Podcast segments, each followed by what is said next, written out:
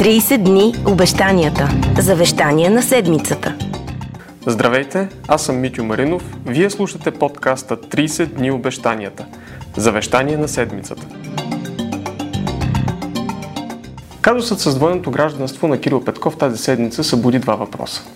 След като Конституционният съд реши, че Румен Радев е нарушил Конституцията, като е назначил Петков, докато е бил български и канадски гражданин, първо се запитахме и какво от това.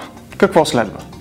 Краткият отговор е абсолютно нищо. Първо, всички актове, които Кирил Петков е издал, докато е бил министър на економиката, си остават в сила, с изключение ако един по един не започнат да бъдат оспорвани в съда и то от заинтересованите и засегнати лица.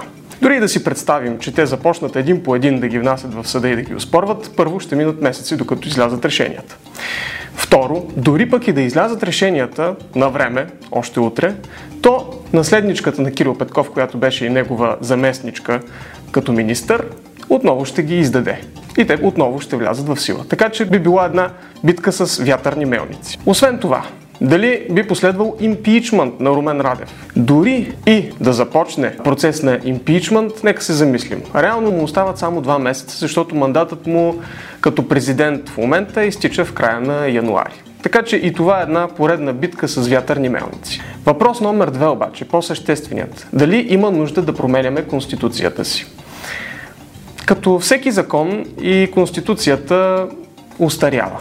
Има някои неща, които морално са се амортизирали, вече не са актуални и имат нужда от приспособяване към днешната действителност. За последните 30 години много от младите хора тогава се установиха в чужбина. Там те успяват да намерят добри, престижни работи, след като са завършили много престижни университети. Същия казус какъвто беше и при Кирил Петков. Тези хора имат възможност да допринесат за родината.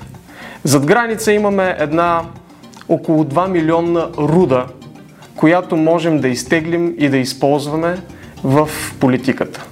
Така че лишавайки се от тези хора, лишаваме и политиката си от свежест. Възможно ли е в действителност да променим Конституцията и то в главата с двойното гражданство, което ограничава министри и депутати? Всъщност е възможно.